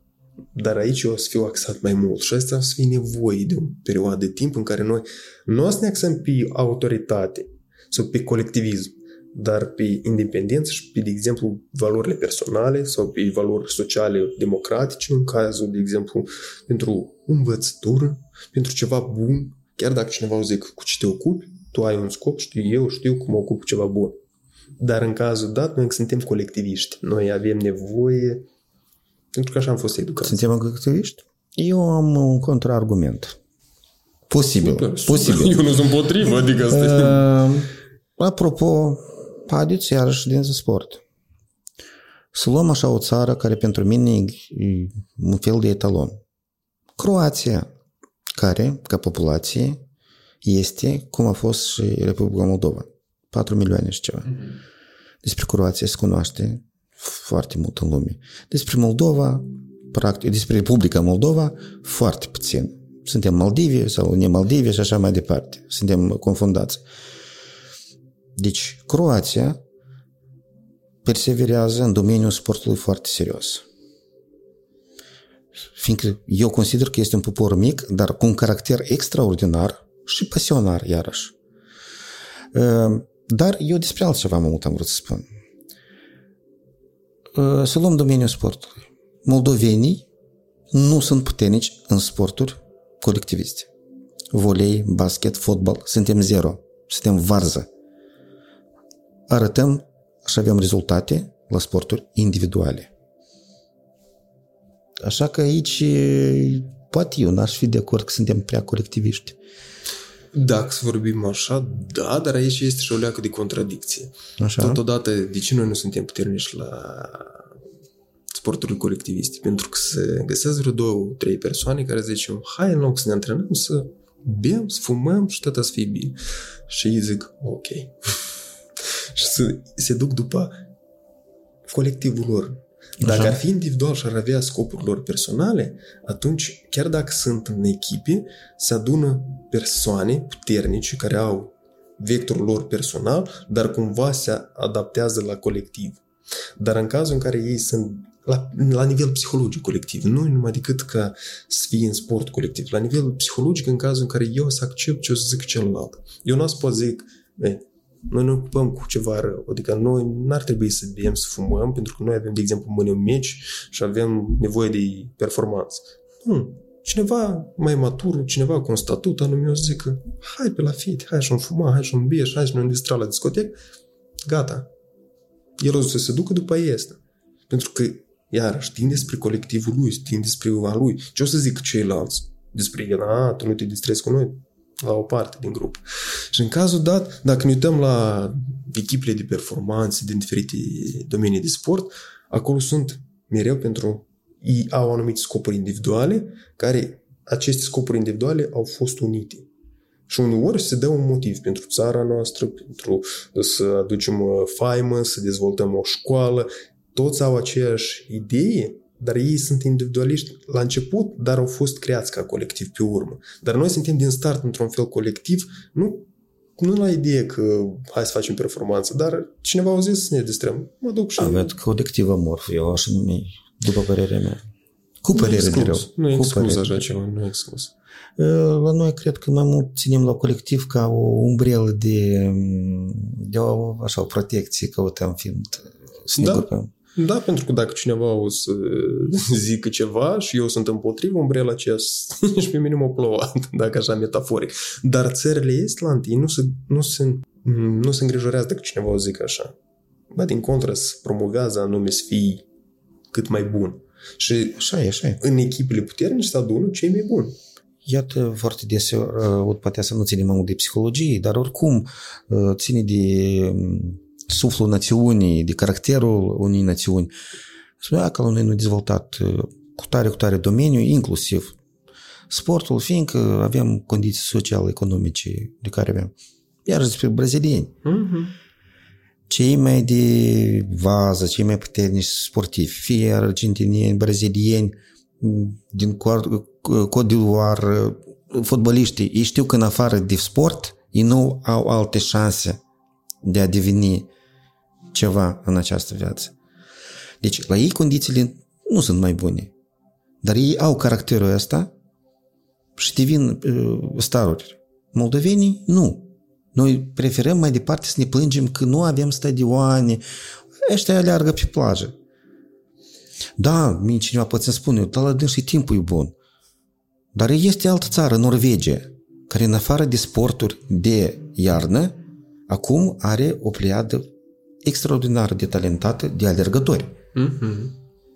Plus la asta, luăm România, care are munte, însă nu are sporturi de iarnă. Și avem alături țări ca Slovacia, mici, care are sporturi de iarnă. Despre... Eu... Despre ce vorbim? Deci poate fi și motivație, dar poate fi și o chestie de genetică. De exemplu, dacă luăm uh, afroamericanii sau africanii, uh, ei au o genetică mai predispusă spre competiții, mușchii sunt mai dezvoltați, o, aceeași poate structura uh, osoasă mai bună. În dependență și sunt de asta și, de exemplu, noi putem să nu facem față genetic unui, hai să zici, un brazilian. Pur și simplu, din start, el are un bagaj diferit. Și poate să fie nu chestia atâta de motivație, dar e pur și simplu genetic. Ok, România. Nu mergem mai departe. Fotbalul în zona Moldovei este mai puțin dezvoltat, în zona care o numim noi țara românească, Valahia, concentrat fotbal. Aceiși națiuni, aceiși vorbitori, aceiși limbă. În Nu anumite zone, exclud, nu exclud că este și o chestie de motivație. Adică, pe lângă partea financiară, da, poate fi investiții. fotbalul, Dar iarăși, în uh, Germania. Călin, câte echipe din fosta Republică Democrată Germană sunt în top? Oricum niciuna. cine acum doar... Doar de Leipzig. un Lei- Leipzig acolo ceva. Da, care Și sunt tot- investiții. Și oricum e a Red Bull-ului. Da, și acolo, dacă să te uiți, tot sunt marea parte, nu din Germania. Jucători, nu sunt nemți. Deci, poate n-am fost înțeles, dar eu oricum stau pe poziția mea că pasionare Este. și tradițiile Este și chestia asta. uh, nervul ăsta. Alt exemplu, ca să continui. România versus Republica Moldova. De ce când vin sportivi de la noi la competițiile din România, ei sunt pe podium, deși ei nu se antrenează în aceleași condiții care le au cei din România acolo. Avem sportivi care nu se antrenează la munte și nu s-au antrenat la munte, au plecat și ocupă locuri, locul 1, 2, 3, cel puțin 3, în România, la alergări montane. Este și partea asta motivațională. Este și o chestie de admirație din partea seminei mei. Eu mă duc, eu câștig, eu vin acasă, eu sunt erou. Și asta dacă să ne uităm așa istoric, așa mereu a fost. Vin cu faima acasă, ce o să zică colectivul meu. Uh, Valoarea în societate. Da, da. Dacă nu ești apreciat, nu are valori societate. La noi ce sau ce alergi ca prostul pe câmpuri? Mai bine, ești, asta sunt glume, dar eu le, le, le percep ca glume de prost gust. În loc să alergați pe câmpuri, mai bine ați lua sapă și ați lucra. Așa au fost învățați. Din păcate, din păcate. Dar asta poate fi și ca un mecanism de apărare. Gen, Evident, evident, eu, evident. Nu, eu nu pot să să-mi recunosc mie că în loc și eu să alerg, chiar poate am vrut, poate chiar am vrut să mă ocup de cineva, mie mi-a zis și la timpul meu tot așa, mai bine te apuci de sap, că eu nu vreau să mă confrunt cu durerea asta și o să zic și la restul. Luați vă ocupați cu treaba. Pentru că asta e treaba. De ce? Pentru că pe dâns și eu l-au dat la momentul dat că dacă te ocupi cu sapatul, tu ești maladez, tu ești bravo, tu ești un bun uh, gospodar și așa mai departe. Și nu are importanță că munca ta este ineficientă. Exact. 100 exact. de ani că prelucrezi pământul acela și tot ceapa aceea sau porumbul și nu știi cui să-l vinzi, dar tu ești, cum spune Exact. rusul, predele. Ești tu, întreabă. tu ești ceva. Ești întreabă. faci Da, ceva. ești întreabă, Simți ești, important. ești în mișcare.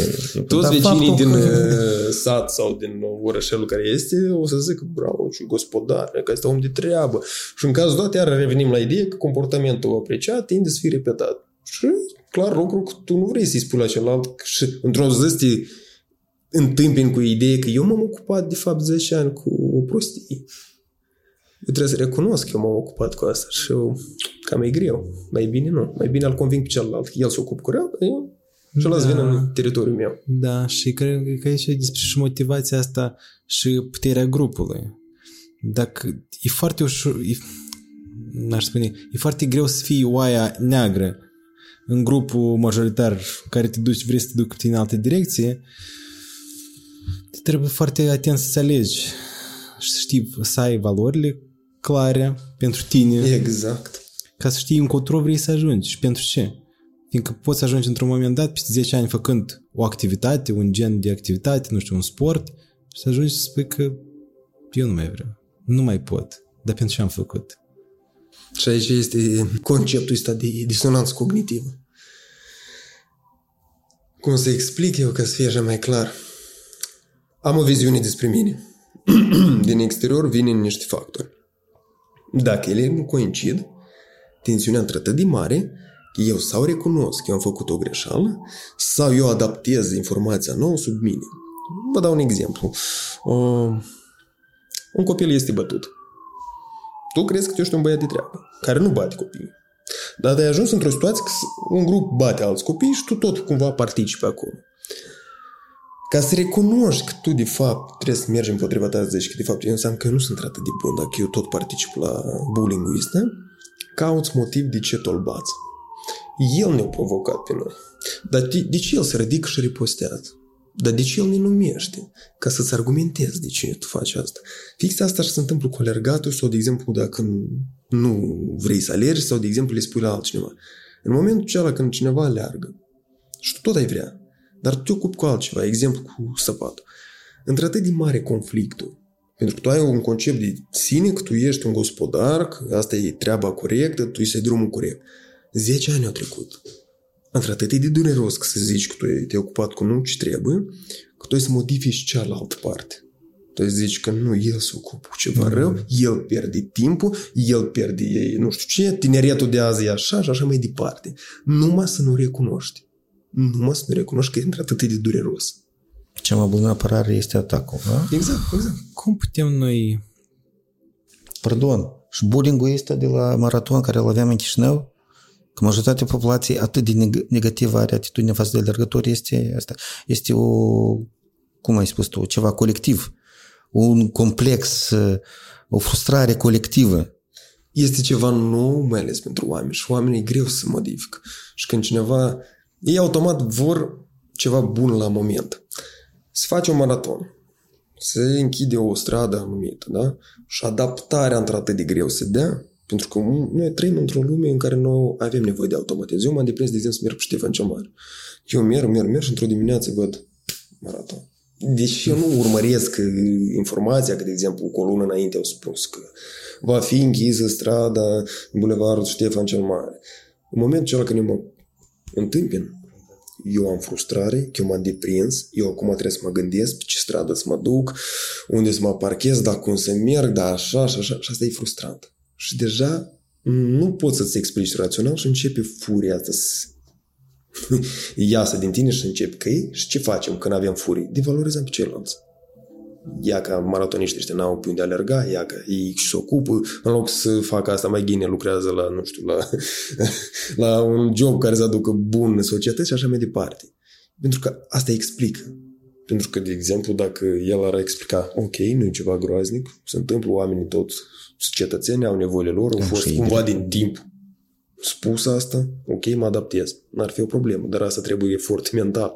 Dar eu n-am nevoie de efort. Dar eu mai bine automatizm ceilalți să răi și gata. Eu pot să adaug la ceea ce ai spus că este așa un uh, film documentar sovietic, Ea e drughie. Și acolo sunt două, efectul grupului care e Uh, 11 candidați au fost aduși și vorbiți din timp cu dânsi și au pus două conusuri, unul alb, unul negru și le-au spus când întrebăm, vă întrebăm, spuneți că ambele sunt albe. Deci voi vedeți că unul e negru, unul e alb. Și de îl cheamă pe cel care, pe care se face experimentul, al 12 Și începe. Ce vezi? Deci două conusuri albe, două conusuri albe, două conusuri ajunge la candidatul potrivit. Ce vezi tu? Două conusuri albe. Și așa au fost de mai multe ori. Și nu numai cu asta. Și cu mâncarea pe copii în care uh, acel terci le dădea sărat. Dar toți ziceau că e... dulce. Dar la copilul ce le dădea sărat, dar la restul le dădea dulce. Toți ziceau că e dulce, dulce, dulce. Copilul zice că tot e dulce. Și apare întrebare, de ce tu ai spus așa? Hm? Toți au zis așa, am zis și eu. Adică m-am, m-am axat pe părerea celorlalți. Eu caut securitate. Exact, exact, securitate și nu pot să admit că este, este și o eroare cognitivă. Nu pot să admit că dacă ceilalți au zis așa, tot să mine, greșesc. la Înseamnă mine că eu, tot. da, da, exact, eu am făcut greșeală. Nu poate atâția oameni să greșească. Dar asta e o eroare cognitivă. Da. Și de aici își vine chestia asta de opinie.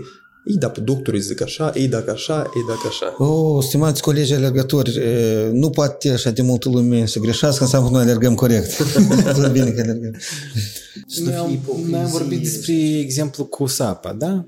Și eu am întrebat despre, după 10 ani, tu înțelegi că tu n-ai făcut ce ești trebuie. Mm? Cum, noi, cum ar trebui un om să facă ca să recunoască și să trăiască viața altfel?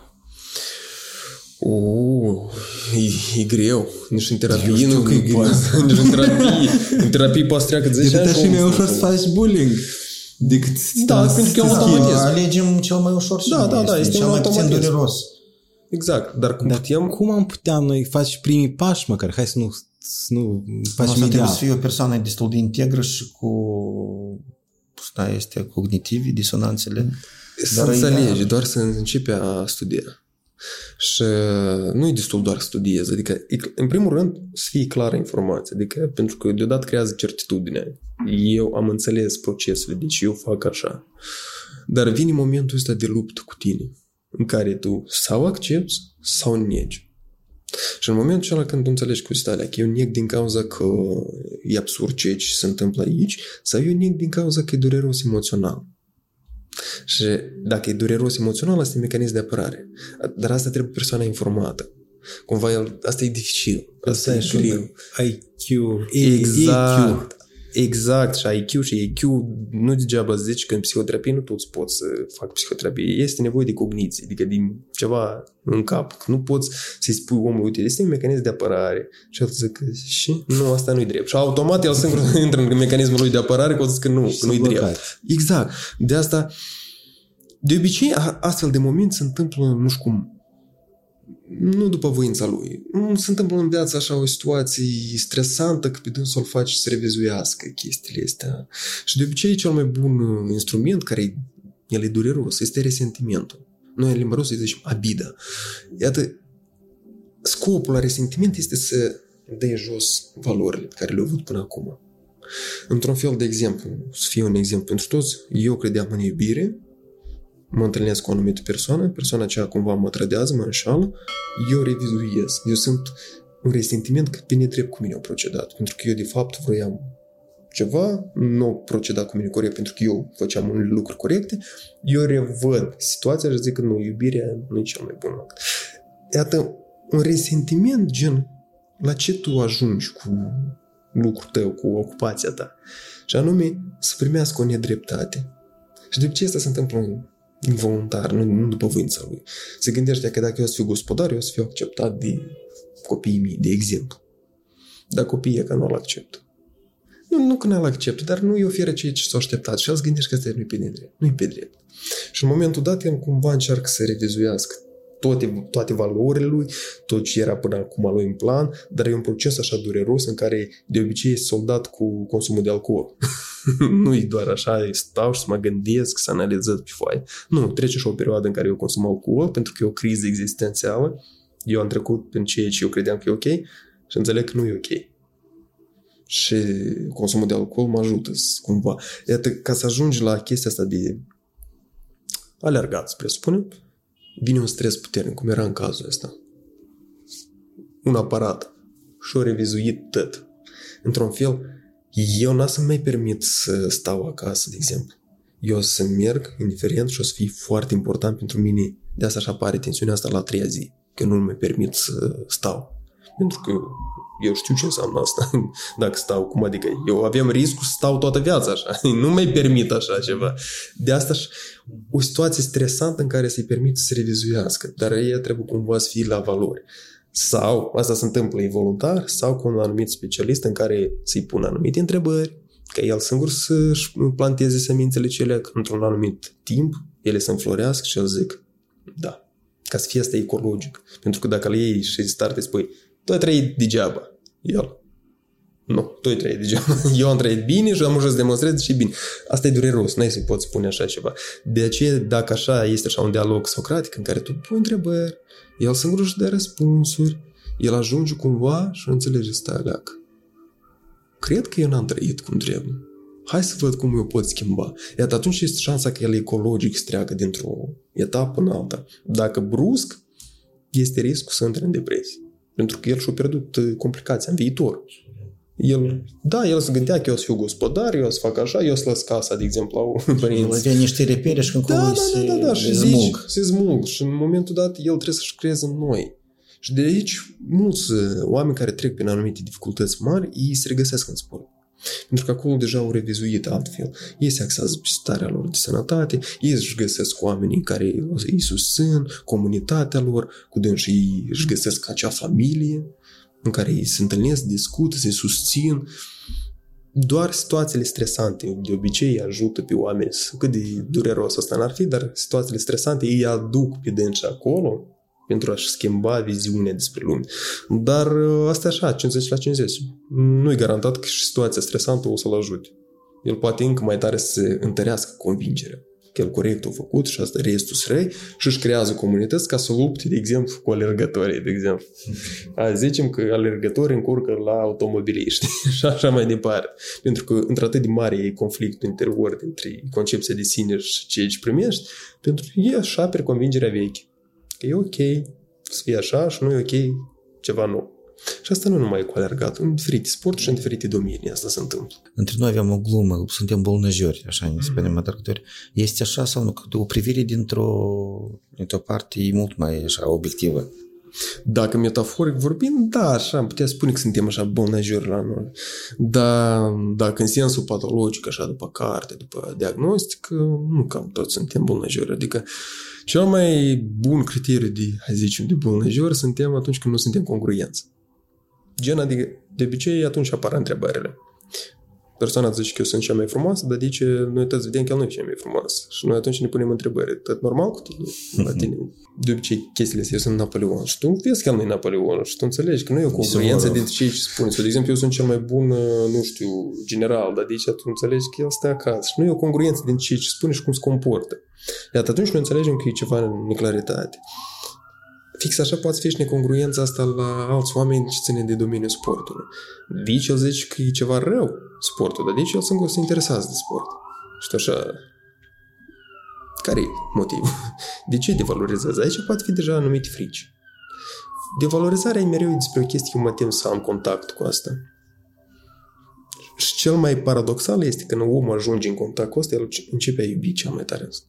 Neagă, neagă, neagă, neagă, nu-i place, nu-i place, zice că tătea asta rău, ajunge acolo, se eliberează de convingerile lui limitative și el e unul din cei mai mari admiratori. Și tu zici, stai, cum asta s-a primit? Tu spuneai că alergatul asta e rău, degeaba pierzi timpul și tu acum de ești cu medalii și vii cu noi idei. Cu... Păi sunt așa persoane care scriu până acum, eu care cândva în viața mea nu credeam că o să ieși și să alerg. Exact. Vă gândim că sunteți niște proști, niște tâmpiți, aveți prea mult timp liber. Și iată, și acum, din ce mai activ. Dar acum nu înțeleg cum n-am alergat până acum. Da, pentru că anume chestia asta de devalorizare e o chestie de mă tem să am contact cu dat. Eu trebuie cumva să-mi explic că asta e rău. Însă dacă el își scoate convingerile limitative, el acolo, el înflorește. Și tu așa studiezi dintr-o parte, cum adică tu ești unul din cei mai activi aici, tu vii cu idei, hai și mă alerga, hai și acolo, hai și acolo, uitați și încălțămintele noastre, stai leac, tu criticai pe tăți, acum dat omul tu vii cu ideile și în cazul dat, important să nu zici, mă, asta că tu ești bravo, convingerea și aici vine deja cu, cu asta, psihoterapia comportamentală, cu întărire pozitiv. Bravo, bravo. Și el începe deja pe alții să îi convingă că e ok. Ce ce poate fi rău, că altul poate nu are nevoie de asta. Cum putem noi vedea hotarul dintre uh, stima de sine și orgoliu? După mine, orgoliu este ceva cu notație negativă. Stima exact. de sine este pozitiv. În orgoliu este așa o chestie că eu nu-ți respect, uh, hai zicem, opinia ta sau hotarele tale. În stima de sine, în primul rând, noi suntem axați pe noi. Stima de sine. Eu cum mă respect pe mine. Eu cum... Care e atitudinea mea față de mine? Da, am alergat o zi, nu înseamnă că mă biciuiesc. Nu e ok, o să revizuiesc, cumva văd cum schimb. Nu zic că eu sunt un eșec, că nu am valoare. Sau eu sunt bravo că am făcut așa, în stima de sine eu sunt bravo, eu merit, dar îți accept și tale valori. Îți accept că tu poți nu fi de acord. O treaba ta. În orgoliu, eu am o tendință de dominare. Eu sunt mai bun ca tine. În stima de sine, eu sunt pe hotarul meu, tu pe a tău, trăiește viața, atât e bine. În orgoliu, eu vreau să-ți demonstrez că eu sunt mai bun ca tine. Iată, eu să depășesc, să-ți arăt și eu să merg cu nasul sus, să arăt că, de fapt, că comportamentul ăsta așa cu nasul sus, asta e așa o, acea medalie care arăt că, că eu sunt mai bun ca tine. Apare întrebarea, deci tu ai nevoie să domini. Cum tu te vezi pe tine? Și aici noi venim mai mult la conceptul de sine decât de stima de sine. Stima de sine e o, e o, o ramură din conceptul de sine. Stima de sine e doar cum atitudinea ta, cum tu te arăți față de tine. Dar conceptul de sine se creează pe experiențele tale. Dacă tu ai avut experiență mult în care ți-ți-a spus că tu nu ești un nimeni și că să fii cineva în viață trebuie să ai anumite medalii, nu știu, anumite succese, tu îți crezi un concept de sine că dacă eu am succes, eu sunt omul sus. Și respectai când cineva pune în pericol conceptul tău de sine că poate pretinde la aceleași medalii sau poate pretinde la același statut ca și tine, din frica că tu să nu fii un nimeni, pentru că tu ți-ai făcut un concept de sine că tu ești atunci doar când ai anumite succese. Tu ai să începi să-l devalorizezi pe celălalt. Și de ce vine orgoliu? Că eu sunt mai mult, dar eu am mers mai repede, de eu am fugit mai repede, dar eu am încălțămintea mai bună, de eu am echipamentul mai bun, dar eu am participat la atâtea competiții și așa mai departe. De aici, când vezi că cineva îți devalorizează și încearcă să domine, e o chestie de orgoliu. Ceea ce nu e mereu rău, pentru că dacă vorbim despre sportul de performanță, că acolo este o competiție. Poate acum vorbim despre ambiție, note de orgoliu. Tot, da, sunt, sunt o combinație. Este o combinație de ambiții. diferite? Ambiție și orgoliu. Da, dar ambiția poate fi uh, limitată doar la mine. Eu am ambiții față de mine. Eu singur mie să-mi demonstrez. Dar orgoliu eu țin și de celălalt. Eu vreau un să arăt altul. Un om ambițios nu neapărat trebuie să fii și orgolios. Nu numai decât. De asta și ideea că ambițiile țin, poate să țină și de mine. Eu mi să-mi demonstrez că pot. Eu am alergat, de exemplu, 5, mâine 7, 10 km. Asta ține de mine.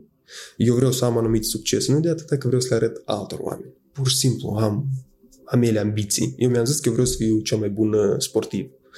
Și eu merg indiferent ce o zic ceilalți. Orgoliu presupune să-ți demonstrezi ție. Poate eu nici nu vreau să mă ocup cu asta, dar din motiv că să-ți demonstrez că sunt mai bun ca tine, eu o să mă ocup cu asta.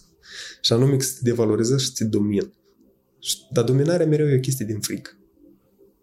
Eu cumva trebuie să recunosc că eu am acolo rană, dar eu nu vreau. Și o să te devalorizez pe tine ca să nu mă întâlnesc cu ideea asta. și eu o să arăt că eu sunt bun și aici e foarte periculos, mai ales pentru o persoană care intră în sportul ăsta. De exemplu, venit și are primele succese bune, dar este o persoană care are așa traumă și începe a devaloriza. Și să putea să fie interpretat asta ca orgoliu de persoana aceea când noi am vorbit că 4 km asta așa mult. El, a, el poate să înțeles asta ca orgoliu pentru că a fost dominat, într-un fel a fost devalorizată experiența lui, dar nu neapărat să fie așa. În momentele astea, dacă apar așa o persoane care devalorizează, ar fi bine de întărit pe cealaltă persoană, gen, e ok, așa e el ca persoană, de exemplu, așa e, tot normal, nu te îngrijora, tot e ok. Și când persoana cea orgolioasă simte că celălalt nu e prezint pericol pentru conceptul lui de sine, el deja nu să mai atace. Vă zic, a, ok, el fugi, el nu pretinde la statul, statutul meu, el nu pretinde la a mele nevoi. Ok, o las în pace, ok. De aceea orgoliu e o chestie periculoasă dar ea poate fi folosită și ca motivație pe viitor. Adică dacă el știe corect cum să o folosești, ca și agresivitate. Agresivitatea în sine nu numai decât rău. Poate fi rău dacă nu e la loc potrivit. Dacă e loc potrivit și tu o folosești pentru a avea succes, e ok. De aceea orgoliu poate fi ca un proces motivațional. Cineva, antrenorul sau cineva din suport vine și spune iată celălalt, întreci, hai, arată cine e bun. Și în cazul dat, el ajunge la succes. Foarte des uh, antrenorii sunt destul de duri și pot uh, și utilizează cuvinte Exact. așa mai uh, grele și asta pentru unii asta e ca motivație, pentru alții nu, îi inhibează. Da, dacă el din start avea chestia asta de orgoliu sau de um, predispoziția la agresivitate, hai să zicem, da, el poate zic, arată cine e cel mai bun, arată cum cine e campionul, ea ne demonstrează, da, asta poate fi o motivație. Dacă el nu are orgoliu ăsta și tu îi spui asta, el, el nu înțelege de ce trebuie să facă asta, adică Adică, nu e motivația corectă. Școală, tu ești o cârpă, da? Da, da, și altul se, se, se, se, se face Pentru că el are din răstoarnă start, munții. el are din start Altul nu, agresivitatea asta. El s-a inhibat și nu mai vezi la antrenamente. Da, și aceea așa o limită tare sensibilă, pentru că la, acesta, la această persoană poate să meargă, da, ok, nu te îngrijora, noi te susținem, hai pas cu pas. Și atunci el simte susținerea asta și da, el are performanță. Și invers, dacă îl strige, el zice, nu, eu abandonez sportul, nu nu mai trebuie asta. pentru că nu e motivație corectă. De aceea orgoliu, dacă din punct de vedere social el poate fi toxic, dacă el este limitat doar la succese de performanță, el poate ajuta ca un instrument motivațional. De aceea depinde de context. Eu am primit multe răspunsuri la întrebări, la altele alte întrebări au apărut. Mersi. Mersi. Avem despre ce discuta. Avem despre ce discuta și avem despre ce reflecta. Da, sunt de acord cu voi. Eu zic așa, să lăsați în comentarii ce flash-uri ați avut voi, ce v-a părut interesant și ce întrebări la voi au apărut. Dacă aveți întrebări, lăsați-le în comentarii și dacă sunt chestii și subiecte interesante, cu siguranță ne mai întâlnim cu Maxim, ne mai întâlnim cu da, Maxim da. și o să vorbim despre alte chestii care pe noi ne interesează. Dar până atunci îți mulțumim, Maxim, că ai acceptat invitația uh, în podcastul nostru. Mulțumesc pentru, pentru invitație. A fost, eu cred, părerea mea că a fost minunată, adică podcastul, că eu la început deja mă simțeam o leacă mai tensionat, dar acum minunat. Sper că informația asta să fie utilă pentru cei care o să privească. Mersi foarte mult. Mulțumim, Maxim, și o zi faină.